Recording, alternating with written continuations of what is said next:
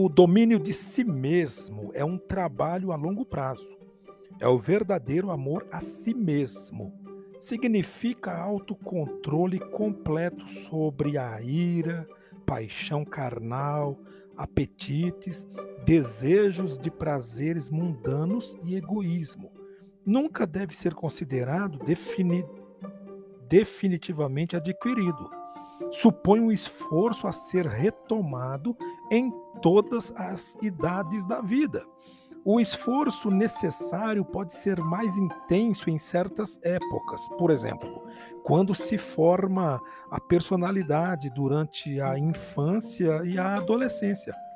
Quando possuímos o autodomínio, adquirimos uma tremenda oportunidade de ser uma influência e um padrão para o bem, tanto para a família quanto para a vida em sociedade.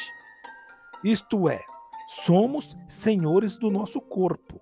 Precisamos manter nossos desejos e paixões sob controle, ciente de que nosso corpo é um bom servo, mas um péssimo amo.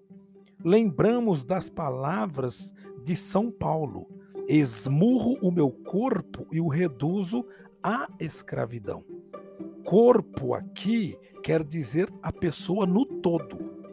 Portanto, é preciso cultivar para a nossa vida o fruto do espírito, o autodomínio, para que tornemos sábios para saber que ceder a raciocínios imorais pode levar a ações imorais. Neste caso, nosso esteio é Deus, se tivermos o autodomínio, como o próprio São Paulo nos afirma. Posso todas as coisas naquele que me fortalece. Finalmente, precisamos e somos capazes de admitir nossos erros quando renovados pelo Espírito, de dizer que lamentamos por nossos pré-julgamentos, falta de sensibilidade, caráter, ofensas, grosseirismo e lacunas que nos produz anomalias.